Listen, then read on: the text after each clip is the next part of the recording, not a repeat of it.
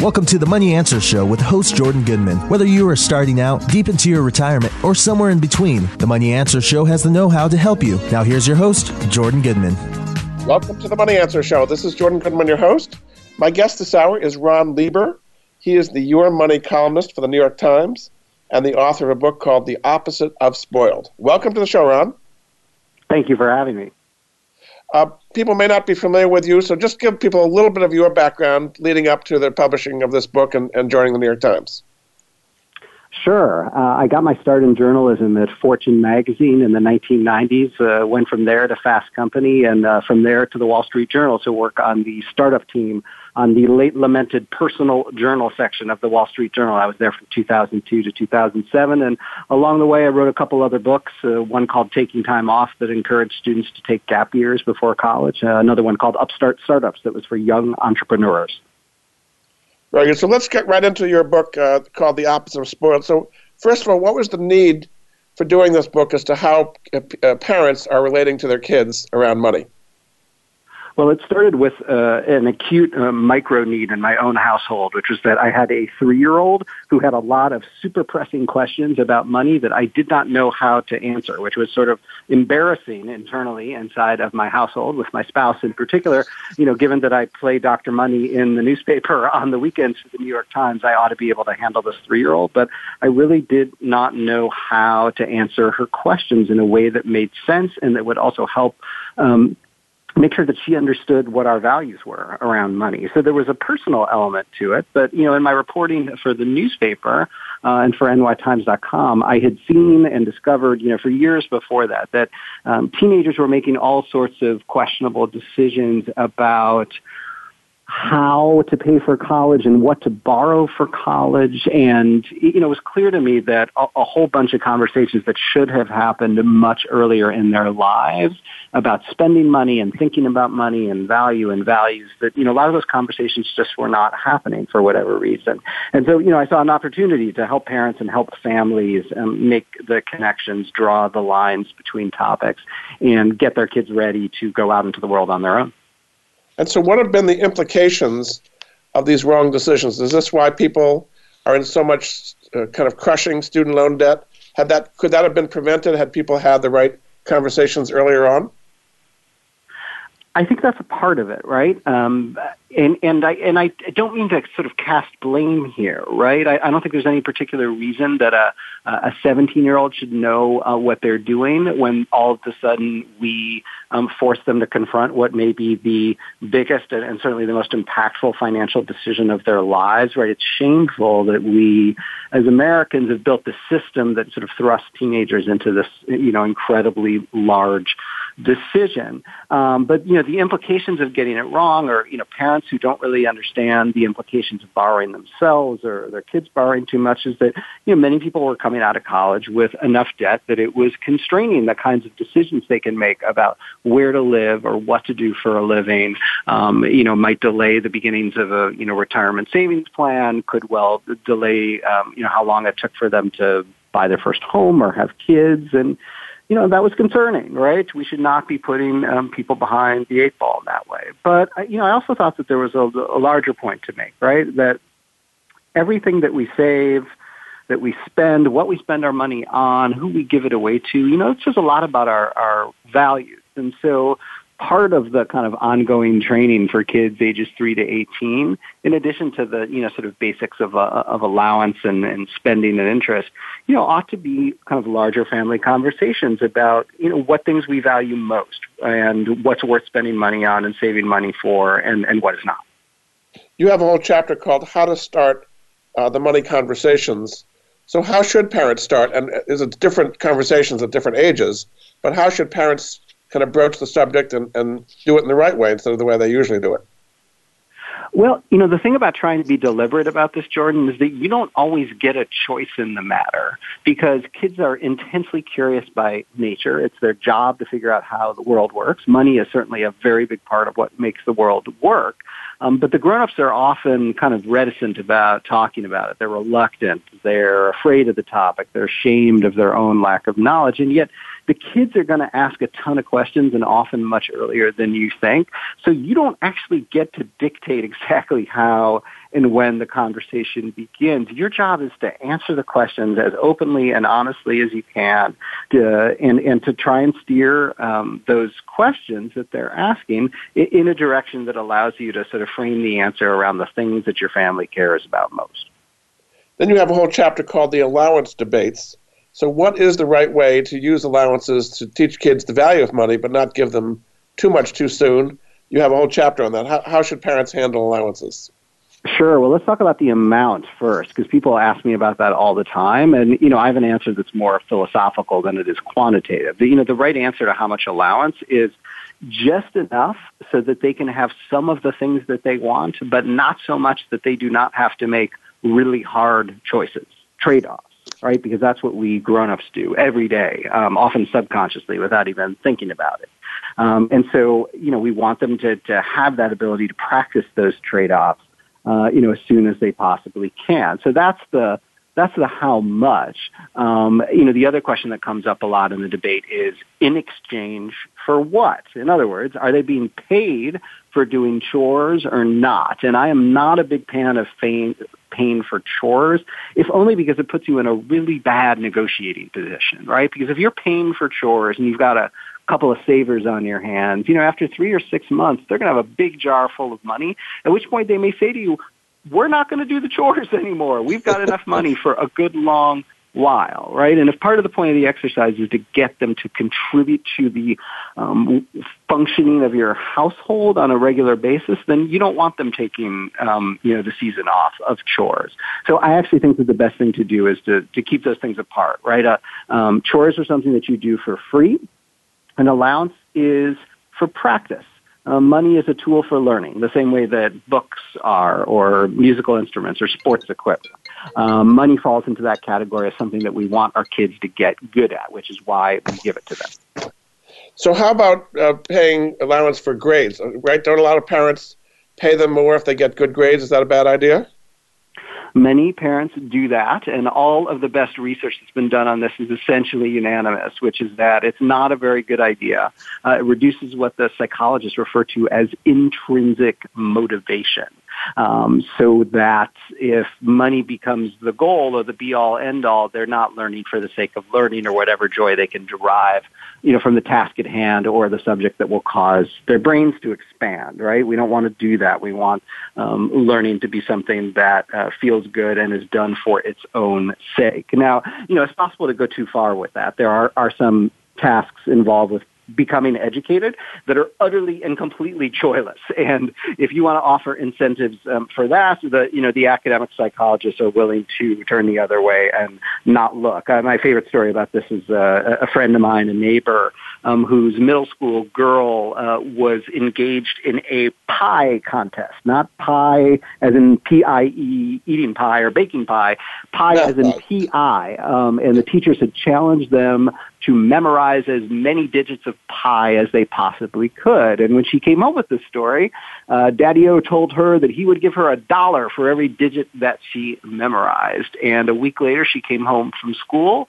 having won the prize, and Dad owed her $127 uh, because she had, in fact, memorized 127 digits of pi. So if you're going to play this game, uh, make sure you think through what the consequences will be for your own wallet. then you have a whole chapter on the smartest way for kids to spend. So today, you know, sneakers and iPhones and they see things on social media. It's kind of the instant gratification society. How, how do you get kids to learn to spend in a smart way? Well, I, I think a big part of, of doing this is allowing them to make um, you know really bad mistakes. Um, I, I guess every every family begins w- with a certain set of values, right? And there are some things that you simply will not allow your kids to spend money on, right? Um, uh, you know, you can call it a banned item list that you have in your house, the things that they are not allowed to buy and things that they are not allowed to do. So, you know, sort of the conversation begins there. But, um, you know, short of things that are on the list, I'd say you know, allow them to spend uh, their money on whatever they want them to spend their money on in the hopes they will experience some deep regret sooner rather than later so they can begin to learn about the things that kind of bring them the most joy. Um, you know, we know a fair bit about uh, grown-ups and, and what sort of happiness comes from their spending. You know, most of the best research on this says that we're happier if we spend money on experiences um, and and not as much on stuff, right? That doing things brings more happiness than having things, especially if we do those things with people that we love, uh, whether they're related to us or or just good friends, right? And and often the same thing is true for kids. So you know we want them to learn that themselves um, the hard way if necessary. Now, you know, we can place constraints on that and, you know, we can give them ever more money and ever more responsibility as they get older. You know, maybe we turn the clothing budget over to them at, at uh, you know, at age 11 or 12 and they, they start buying all their own clothes. So, you know, we want to give them more responsibility as time goes on, but in general, we want to sort of cut them loose and see what they do in the hopes that they screw up royally and can learn some valuable lessons from that while they are still under our roofs and therefore not doing very much long-term economic damage to themselves. So the idea is to have a fixed dollar amount that they're going to get every month. And if they've run through it by the middle of the month and they're going to complain, I need more to buy more stuff, you have to have a firm line and not give them more. Is that the way you teach the lesson? Exactly, right? I mean, firm line in the sand. And, you know, if you're going to advance them money for the following month, uh, charge them interest, right? Um, let them feel that pain. Let them learn that lesson because, you know, that's probably what would happen to them out in the real world if they wanted it in advance. Then you have a chapter on are we raising materialistic kids? So this is a big concern, I guess, is that kids, particularly of high income couples, are going to get spoiled and they get everything they want. They get BMWs when they turn 16 so, what do you do to avoid having materialistic kids? Well, I think you have to be watching very carefully, kind of, you know, what it is that they're consuming, right? Because a lot of these ideas about what's normal and what's needed versus wanted, um, you know, these these come from the things that they're exposed to, right? In the same way that we would not um, hesitate, I think, to throw ourselves in between our kids and some, you know, really obnoxious, ostentatious, you know, billboard or a television commercial, you know, we've got to keep a pretty careful eye on what they're consuming on social media. I'm not a big believer in you know, banning kids from things, but I think we want them we want to know what they're looking at, and we want to remind them that um, most of what they're seeing is, um, you know, brands or often their own friends using the medium as a sort of sales tool, right? It's like, look, here is the super enhanced, awesome version of me and my person and my friends and my life, and I, I actually want you to look at this and and like it, right? Uh, and and so, you know, that can be confusing for kids, and I, I think we want to uh, we want to explain it for them. And you know, by the same token, again, right? If the allowance is somewhat limited, and if they are, uh, you know, happen to be entrepreneurial and are earning a lot of money themselves as, as teenagers, you have every right to capture some of that money or dictate the terms of, you know, how it gets spent or saved, as the case may be, or given away, depending on your family's values and whether you tithe or how much charity work you do. Right? So you ultimately control how much they have, and you ultimately control what they get. Um, there's only so much control you have over their kind of innate materialism, but you know you want to dictate some terms. Um, and when you dictate terms, um, you know especially if you know, if you're you're lucky enough to be able to give them most of everything that they want, um, that doesn't mean it's good for them to do so, right? So if you need to impose artificial constraints, impose artificial constraints, and you know, explain why you think certain brands belong on the banned item list and certain items are just you know too much for a 14 or a 16 or an 18 year old. By all means, explain yourself, but definitely by all means, set limits. What role is social media playing in materialism. I mean, if people see online that their friends have the latest iPhone and the latest uh, sneakers and cars and so on, and they're jealous, is, is that something that makes it more difficult to impose limits? I think it does make it more difficult, right? I mean, if you think about like where where's the Instagram channel for modesty, right? For prudence, for thrift right? It just doesn't make for very good um, copy. It doesn't make for very good uh, images. Um, you know, I mean, there's some exceptions, right? But um, you know, what they're seeing is you know something that they are in theory supposed to aspire to, and often it involves you know spending money or spending time on you know something um, material uh, that um, that the social media channel is designed to make them want more, right? So it's you know it's it's a, it's it's just another um, version of advertising, except um, often it's the people who are closest to them, like their best friends, who again are you know sort of using the medium as a sales tool to say. Um, you know, I'm great. Here's the greatest possible version of me wouldn't you like to be great too? Well, in order to be great um, and have a life this great, you might need to, you know, go on this vacation with your family, or um, have this car uh, that I got when I was 16, or wear this brand of clothing, or have this makeup. Um, and you know, quite often it it's it's purposely designed to cause uh, kids and others too, but kids especially to want things that they don't have, and so um, you know, there's risk there, as, as there is, um, you know, with any form of media. You talk about how to talk about giving. So uh, if, you, if people get into a habit of giving back sooner, it's going to be easier for them later. Is that the idea to kind of create a habit of giving when they're still young and in the house? Yes, and I think that you know the big idea here is we want to get kids in touch at the earliest possible age with their inner givers to find the causes that are meaningful to them, the things that move them so that yes, we can get them in the habit of, of giving regularly. So, you know, as part of an allowance, you might want to have them set aside a certain amount uh, each and every week or month um, that they get to, you know, sort of figure out and, and allocate on their own. And similarly, you know, once they're nine or ten, you might sit down with them once a year and talk about um, the household giving budget and how you divide it up. Um, the way that we figured out how to do it several years ago is that you know we would sit down at the dining room table and say, okay, you know, for every hundred dollars that we're giving away from the money that mom and dad earn, um, this is how we divide it up, and we would take a hundred black beans and just divide them up on the table into piles so that it became clear that, you know, 15% of our giving budget was going to the two schools that gave me scholarships, you know, when I was growing up. So we're trying to pay back that money because that's important to us. And, um, and the money that goes to refugee organizations because uh, you know our daughter's great grandparents were refugees uh, you know in the 1940s right so that that's important to us and then having a discussion about, okay, well, you know, what do we think is missing this year? Is there something that's important to us? Um, that, that's different from, from the from the following year uh, or from the previous year.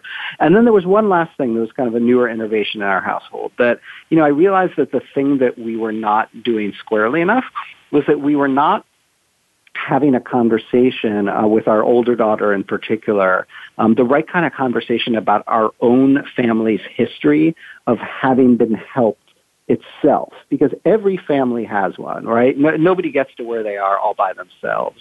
And we actually have some pretty good ones to share, right? You know, my mom is a 37 year breast cancer survivor. You know, she only, she only survived that because other people had been generous. Uh, you know, at Northwestern University Hospital in Chicago.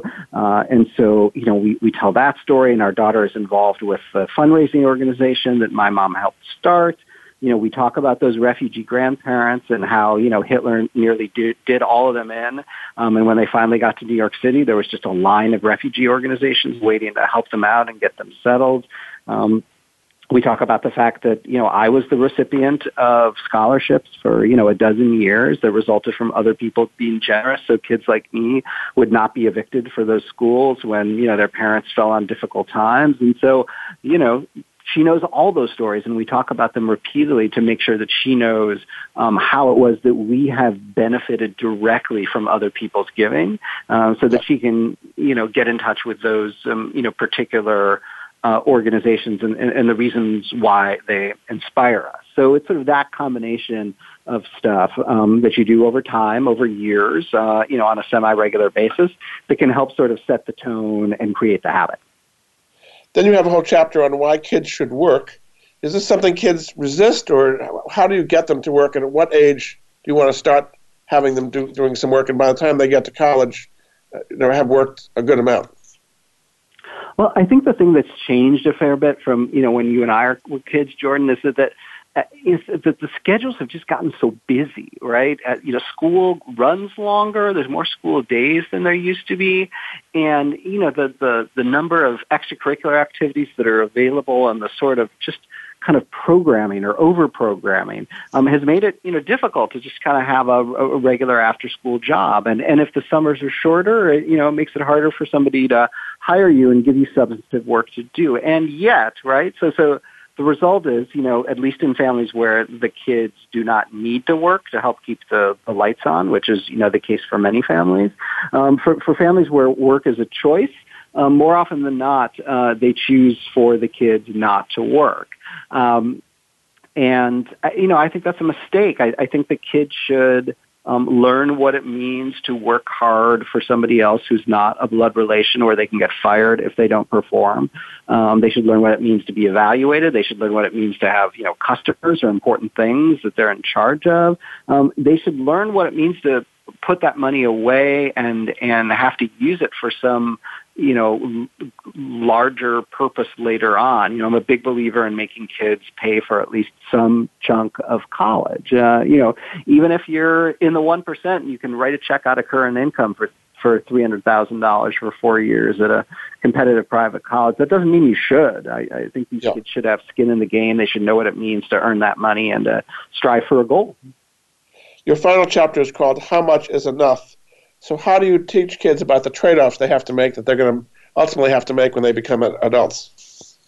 Well, you know, the, how much is enough is like one of the most cosmic questions of all of, of human existence, and you can a- ask it in about any area of life. And so, I think in general we cannot ask it enough. Um, but in the realm of money and personal finance, I think we ought to be asking it all the time, and you know, with kids in particular, right? It's sort of a um, you can have a series of micro discussions about it uh, almost um, uh, you know all the time, right? When you think about, uh, I mean, you mentioned sneakers earlier, right? Well, well, how much sneaker is enough, right? And, and so as a family, you've got to sort of draw a kind of like want need continuum for every area of spending, right? So, you know, your, your daughter's a soccer player and you've got to figure out, okay, how much soccer cleat is enough, right? Is, is the $80 cleat enough? Um, is the $100 cleat or the $150 cleat, uh, you know, that much more superior that, that she actually needs it? Um, you know, we make all these mental calculations all the time, but we keep them to ourselves. We don't share them with our kids. And we should be having those conversations, right? And, you know, in our household, often if our daughter wants something that's kind of way over on the right side of the want continuum in a particular category, we'll, we'll make her pay the difference between what we're willing to pay for that category and the thing that is that she wants. And if she's got to, you know, reach into her jars for an extra 30 or 40 bucks, well, then she's really going to be thinking about that trade-off and whether it's worth it. And again, right, we're in the adult making business here. Um, we're trying to make them smarter uh, so that when they get out in the world on their own, they've already kind of you know calibrated this way of, of making choices, and they have a keen understanding of what it is that'll make them happy. So you know, we might as well start making them ha- uh, make those decisions and do those calculations when they are still living with us. So there is a website around the book which is called oppositeofspoiled.com. What has been the reaction to the book since it's been out, Ron? I've been thrilled with the re- with the reaction. I think the thing that I've been um, most surprised by is that um, all, all sorts of people want to um, have me come and speak to their community um, so that they can ask questions. And you know, every community has kind of a different set of issues, um, and so there's been uh, you know a, a, lot of demand for kind of like the live version uh, of the book, where you know I sort of show pictures and tell stories, and that's been incredibly gratifying because you know the one-on-ones, like people will ask questions in front of all of their peers in their community, and um, those are those are great too. But I, I, I especially enjoy um, you know the people who wait till the end and then you know have a super particular private question that they're sort of embarrassed to ask in front of, of other people. And, and it's literally everything from what do we do about our kid that refuses to fly on our private jet do to what do we do about the fact that um, you know, the main breadwinner in our house was just fired and we're like embarrassed to tell our kids about it because we think that it will cause them too much anxiety and it like spans sort of everything in between. So, you know, I, I, I love those, those one-on-one interactions. Very good. We're going to take a break and come back on the other side. Um, this is Jordan Goodman of the Money Answer Show. My guest this hour is Ron Lieber. He is the Your Money columnist for the New York Times and author of the book we were just talking about, called The Opposite of Spoiled. Uh, the website for that is oppositeofspoiled.com. We'll be back after this.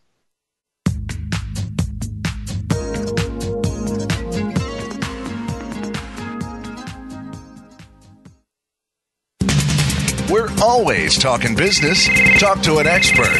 Call now toll free 866 472 5790. That's 866 472 5790. Voice America Business Network. Bob Pritchard has over 30 years of experience as a straight talking business consultant and author working with some of the top Fortune 500 companies. Now he's come to the Voice America Business Channel to help you and your business. Tune in to the Bob Pritchard Radio Show for information about starting and successfully running a profitable business. From the movers and shakers to great marketing screw ups, you can't afford to miss a single edition of the Bob Pritchard Radio Show. Tuesdays at 5 p.m. Pacific, 8 p.m. Eastern on Voice America Business. Leadership is a vital skill set in today's competitive global economy. Being a leader is not enough. To succeed, you must optimize your performance and know how to imbue others in your organization with leadership skills. Practical, actionable leadership insights are the focus of Leadership Development News, hosted each Monday at 9 a.m. Pacific, noon Eastern by Kathy Greenberg and Relly Nadler on the Voice America Business Channel. Doctors Greenberg and Nadler, who coach global leaders on how to be most effective, will share their insights and contacts. The path to leadership excellence begins here. We're always talking business. Talk to an expert. Call now, toll free, 866 472 5790. That's 866 472 5790. Voice America Business Network. You've been listening to the Money Answer Show with Jordan Goodman. If you have a question for Jordan or his guest, please call us now at 866 472 5790. That's 866 472 5790. Now back to Jordan. Welcome back to the Money Answer Show. This is Jordan Goodman, your host. My guest this hour is Ron Lieber. He's the Your Money columnist for the New York Times and the author of the book we just spoke about, Opposite of Spoiled. Welcome back to the show, Ron. Thank you. So we're going to get into a lot of the different topics you've written out. But before that, how do you pick topics of what you want to write about in your weekly column in the, in the New York Times? Oh, you know, sometimes it's driven by the news and, and you know, what's happening, right? So this has been a, one of the busier news quarters of my entire career, I would say, you know, between um, the Equifax breach and what's going on with the tax bill and the beginnings of the reauthorization of the Higher Education Act, um, you know, all sorts of stuff that's just sort of core um, to what people care about and to their wallets um, has been kind of front and center. So it's it's been a busy time for news, and a lot of my kind of pet projects or stunts that I want to pull, um, those have all kind of uh, been pushed to the back burner right now. Indeed. So you did a column called "I Want to Search Earnings for English Majors by College." You can't. So what do you think should be done in being able to research colleges that is not now available? Well, let's sort of set the table on that, right? Um, without anybody really paying much attention or taking much notice of it, um, you know, several years ago we passed a, a, a really kind of crazy inflection point where the you know average costs of sending a kid to a flagship state university, including room and board without discounts or financial aid, passed the $100,000 mark for four years. And at the most selective schools in America, if your kids are starting there now and you're not getting financial aid, that's going to cost you $300,000. That is per kid after taxes, right? So if you've got, yeah. you know, two kids, like like the average person who does have kids in America, um, what that money's going to add up to, um, it could well be more than you paid for your house. I mean, this could be the biggest financial decision you ever make in your life, and it's certainly the most impactful, and it is absolutely emotional, right? Because you've got this, you know, teenager flowing with hormones and, and anxiety, and everybody's on edge, right? And so when you go trying to figure out what I'm going to get for that hundred thousand dollars or what I'm going to get for that three hundred thousand dollars, and you want to sort of you know compare across uh, schools, you know you're going to be interested in a lot of things. You're going to be interested in how happy is my kid going to be? What's the campus life like? Uh, you know, is the school going to make them smarter? Um, but one thing you're definitely going to want to know is what's going to happen to the kid afterwards, right? Um, and the, quite often, when you're investing money in tuition, you want to figure out how much money you're going to get out of it at the other end. You know, what is my kid going to earn, and how is that going to change depending on what it is they study? Feels like a perfectly reasonable thing to ask for in a world that is awash with data, where Consumer Reports for decades has been able to give you, you know, anything and everything you want about cars and appliances. Well, if you go looking for that data on colleges and outcomes, you will not find it. And it is in fact illegal to gather it. Uh, the colleges managed to get something inserted into the law 10 years ago that says no gathering salary data that can be compared by major or program. It is literally not legal to gather and give out data on the most important financial decision that you will ever make. Uh, I found it outrageous.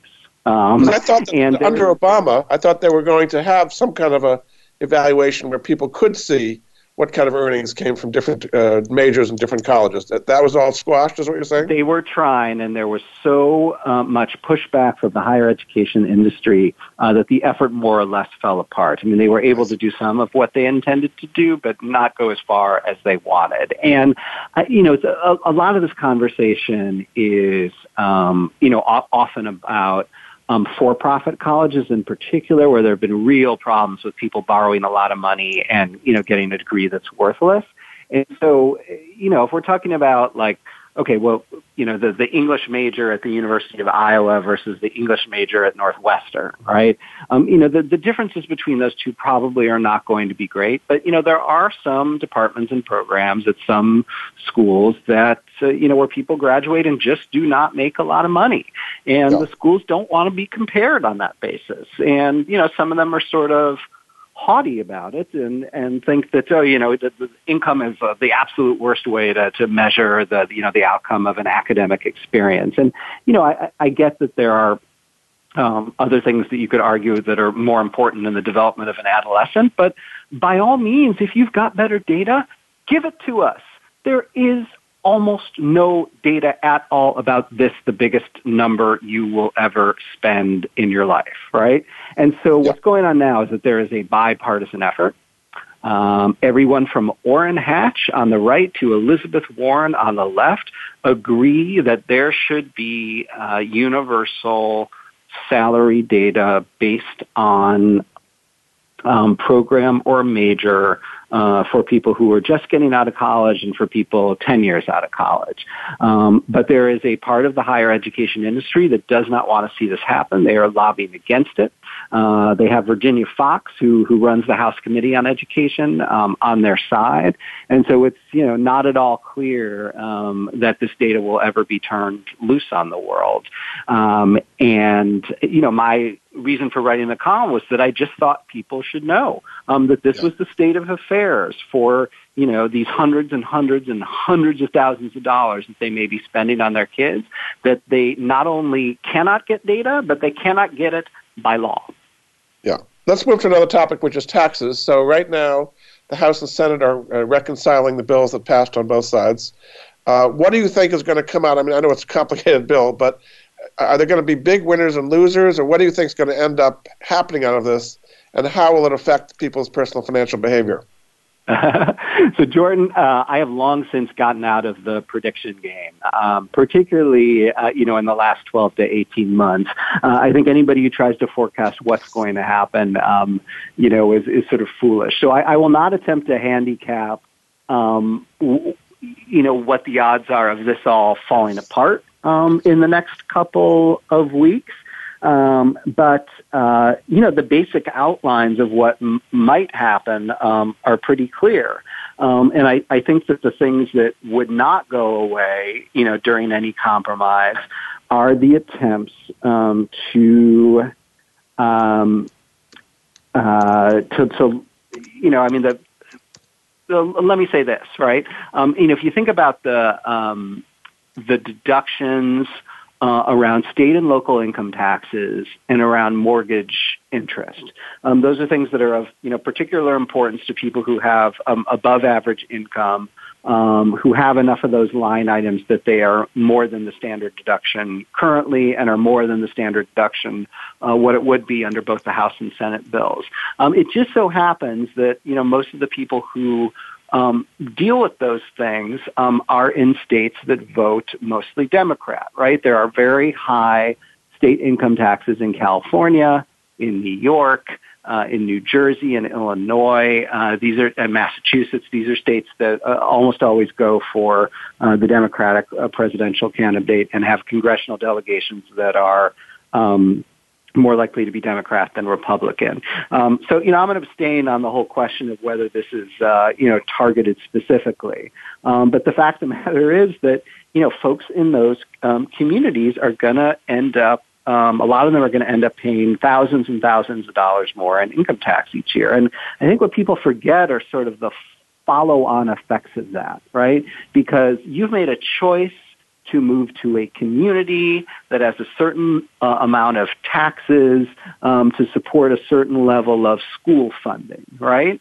Um, but if all of a sudden everybody is taking a two, three, you know, sort of five percent pay cut, uh, because the tax situation has changed, it's going to be very, very difficult to raise taxes in that community again. And in fact, you know, there may be pressure to bring the taxes down. So that changes how quickly people move in. It changes how quickly people move out. It changes home prices.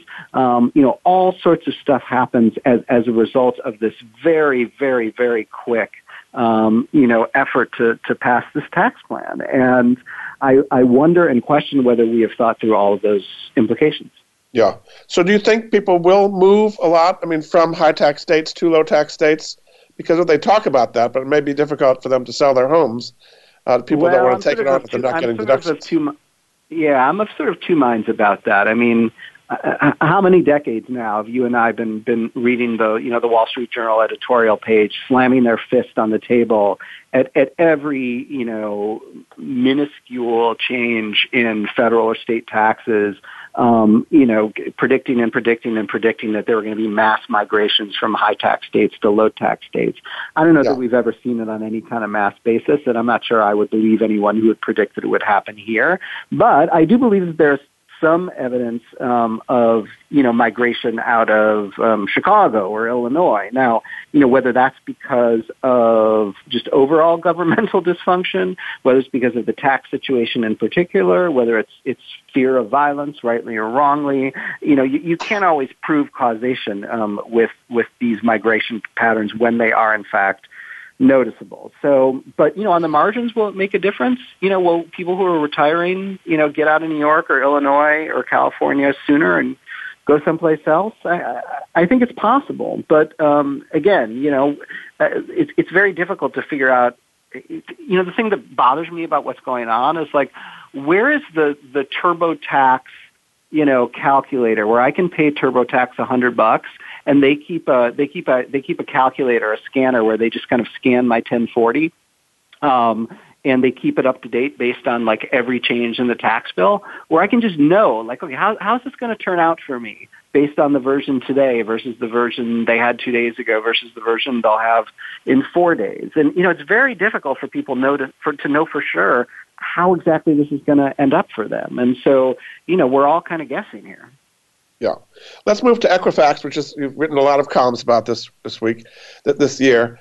Um, so first of all, was it just gross incompetence, or was it one rogue person, or what caused this hack, and what have been the impacts on consumers so far?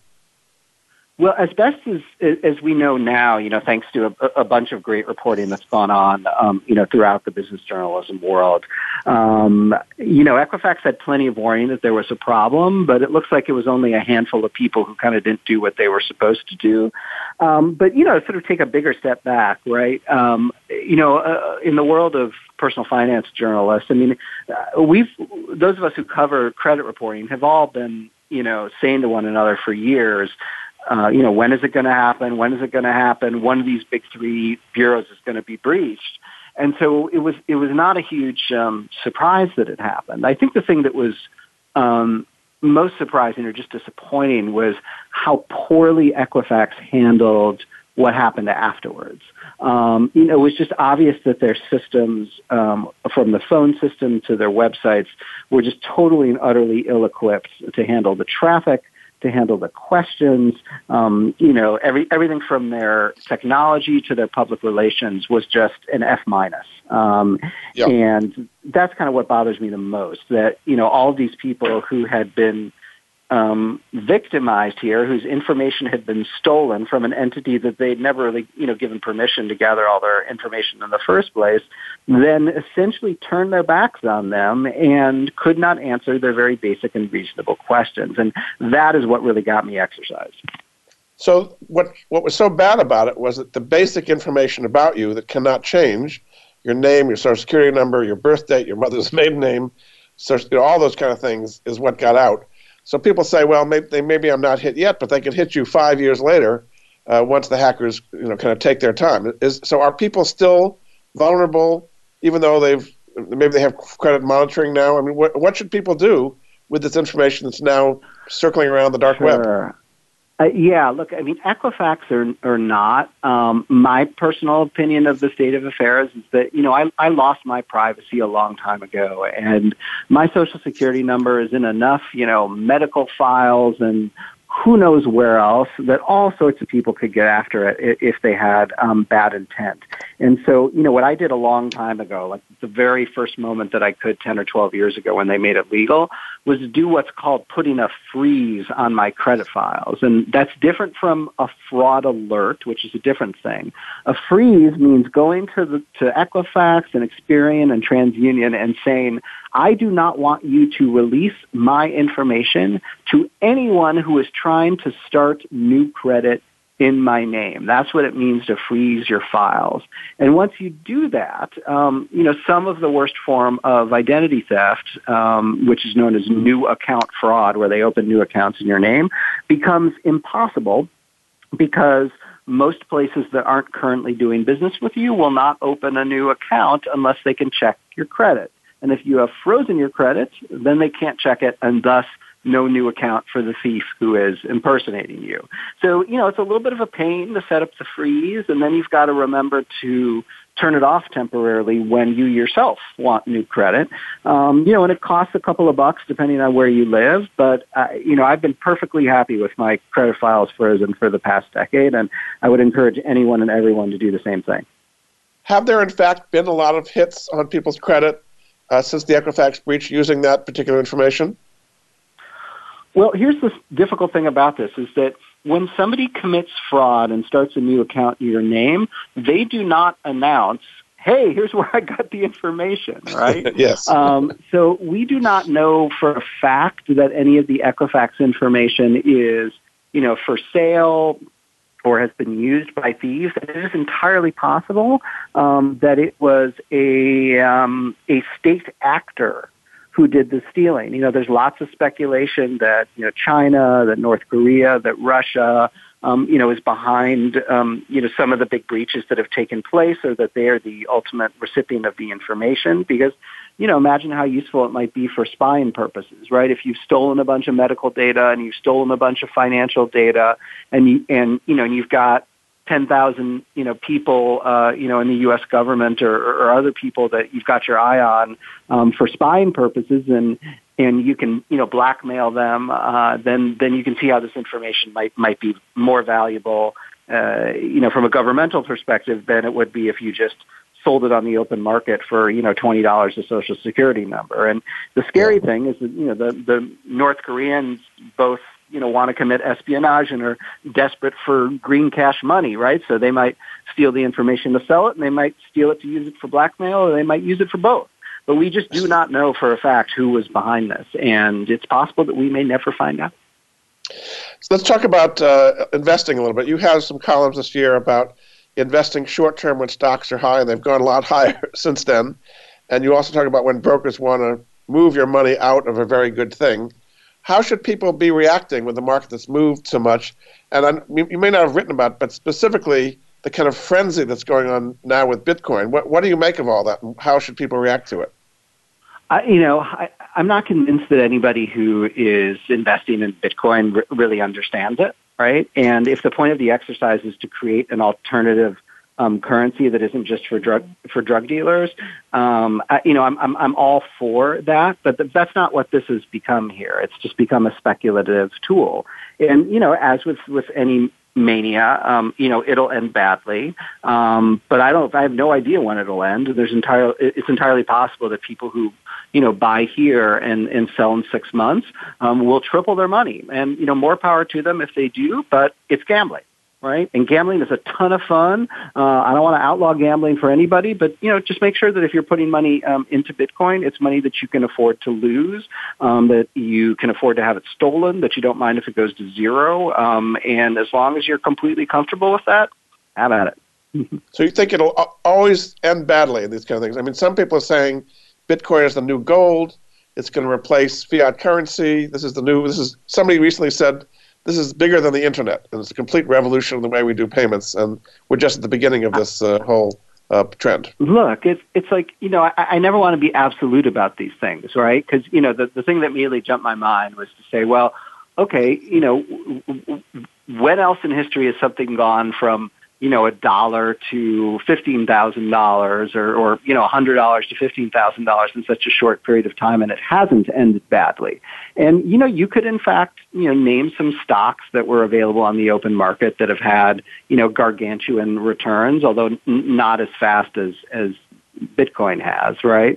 Um, so, you know, you, if you like look really hard, maybe you find some precedent for this, but again, I just, you know, it's such a long shot that this is permanent and and and and that the value will be real and, and lasting in this way, shape, or form, that I, I you know I just wouldn't be betting on it unless I could afford to lose all my money. Do you think regulators are going to come in? I mean, today trading on the futures market started, and I think they mm-hmm. overwhelmed the uh, servers of the CBOE within five minutes or something like that. Was so much demand. Right. Are, are regulators going to get into the whole Bitcoin game, and how will that change it? I would not dare to predict how regulators will behave in this particular political environment. Um, but, uh, you know, if a whole bunch of people get hurt, um, or if a whole bunch of people have money stolen, um, then I think they'll have no choice. They'll just be sort of a drumbeat for it. Yeah. You also had several columns about Medicaid and qualifying for Medicaid and adjusting your mm-hmm. assets, and is that ethical or not? A lot of people want to do this kind of advanced planning where you have to get rid of your assets five years before to qualify for Medicaid. Is that the right thing to do, or, or how should people think about qualifying for Medicaid? Sure. Well, I guess I'd take a step back and, and say this. You know, I mean, this was, uh, uh, I had not written as much about Medicaid over the years as I now wish that I had. And I felt somewhat radicalized um, by the discussions around the Affordable Care Act, um, where they were going to, you know, cap Medicaid, which which would have a severe impact on people's ability to access the program going forward. And I think what a lot of us um, forget about, you know, we hear Medicaid and we think uh, poor people, um, but if you have an aging parent or aunt or uncle or grandparent who has run out of money or close to it and been in a nursing home, there's a pretty good chance they've ended up on Medicaid. What people don't realize is that, um, you know, an incredibly large percentage of the people who are in nursing homes are having Medicaid pay for at least some of them because they have run out of money. It's, you know, more than 50%, right? So in that way, Med- Medicaid has actually become a middle class entitlement for people in nursing homes, people who had three hundred or four hundred thousand dollars to their name when they moved into the nursing home five years ago, end up with no money and end up on Medicaid. And and we just don't we don't realize that if we haven't been exposed to it um, ourselves. But then there's a subset of people like the ones that you mentioned, who are in fact um, eager to get onto Medicaid, uh, and they want to find some way to sort of preserve their assets ahead of time so that they don't um, end up spending hundreds of thousands of dollars at the nursing home. And so, you know, they do all sorts of perfectly legal backflips with the part uh, with the with the with the help of attorneys um, to sort of move their assets around before um, they think that they might need them. Now, there's disadvantages to this, right? Because maybe you won't end up in a nursing home. Um, and so, you know, you've given all your money away early and maybe it would have been useful to you, or maybe you give it to a, um, you know, an errant adult child who goes and does something ridiculous with, right? So there's, there's risks there. Um, also, uh, you know, if you are on Medicaid or close to qualifying for Medicaid, there are some nursing homes that may um, sort of look down their nose at you. I, you know, the nursing homes, in, in their defense, um, have a hard time keeping the lights on if every single patient in the home is on Medicaid because Medicaid doesn't pay very much on a daily basis. So they want yep. some full paying patients or as many as possible. Um, so you may be restricting your choices somewhat if you're too close to qualifying for Medicaid at the moment at which you need long term care. So, you know, there's disadvantages here, but um, you know, right now the, the the moves that people make with the help of elder care uh, attorneys are perfectly legal, um, and you know, I think we could probably spend a, an entire hour debating whether we think they're ethical. But the fact of the matter is, is that you know, it's the law of the land, and you know, states, um, Medicaid officials, uh, you know, make all sorts of rules to try and keep people from gaming the system, and um, you know, it, it, that sort of thing will continue to go on. Very good. Well, thanks so much. We've had a good tour of all kinds of personal finance topics that you've covered this year. Uh, his book, uh, Ron Lieber's book, is called The Opposite of Spoiled Raising Kids Who Are Grounded, Generous, and Smart About Money. You can find out more about that at his website, which is oppositeofspoiled.com, and also at his direct website, which is ronlieber.com. Thanks so much for being a great guest on the Money Answer Show, Ron. Thanks for having me on, Jordan. Thanks again. We'll be back next week with another edition of the Money Answer Show. Goodbye for now. Thank you for joining Jordan Goodman and the Money Answer Show. If you have a question for Jordan, please visit his website at www.moneyanswers.com and be sure to tune in every Monday at 12 p.m. Pacific Standard Time right here on Voice America Business. See you next week.